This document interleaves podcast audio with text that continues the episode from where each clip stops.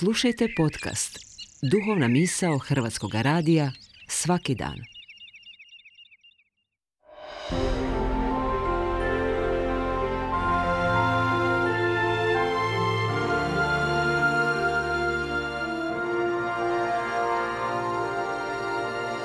Duhovna misao. Urednica je Blaženka Jančić.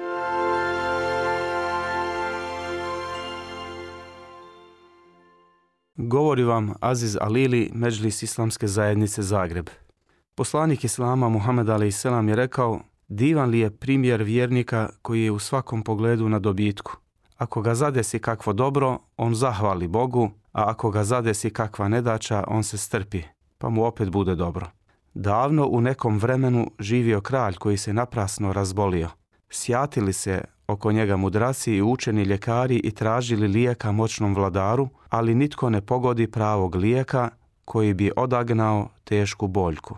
Na dvoru se zadesio mudri šejh, učitelj, koji reče da je prijeki lijek za ovu boljku košulja zadovoljna čovjeka. Svi su s čuđenjem slušali ove riječi, pa pohitaše do vladarevih ministara cijeneći da će kod uglednih vlastodržaca svakako naći i zadovoljne ljude. No čuđenju nije bilo kraja kada su idući od jednog do drugog dobivali isti odgovor. Nitko nije bio zadovoljan. Odoše do imućnih ljudi, pretpostavivši da su oni vjerojatno zadovoljni, pa valja od njih košulju tražiti. No svi oni su također bili pritisnuti raznim tegobama i davali istovjetan odgovor da nitko od njih nije u stanju zadovoljstva.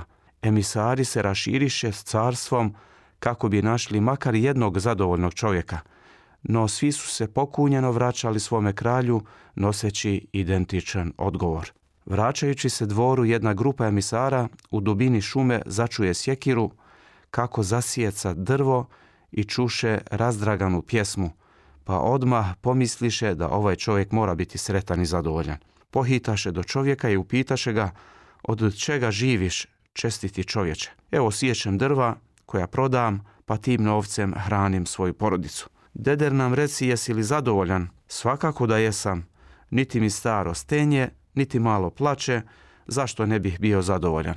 Ako je tako, da znaš da baš tebe po cijelom carstvu tražimo, pa mu ispričaše kako su se našli tu i na koncu zatražit će od njega košulju za ozdravljenje njihova kralja. Ja bih vam vrlo rado dao svoju košulju, ali ispod ovog svog gunja ja nemam nikakve košulje, pa vam je ne mogu ni dati.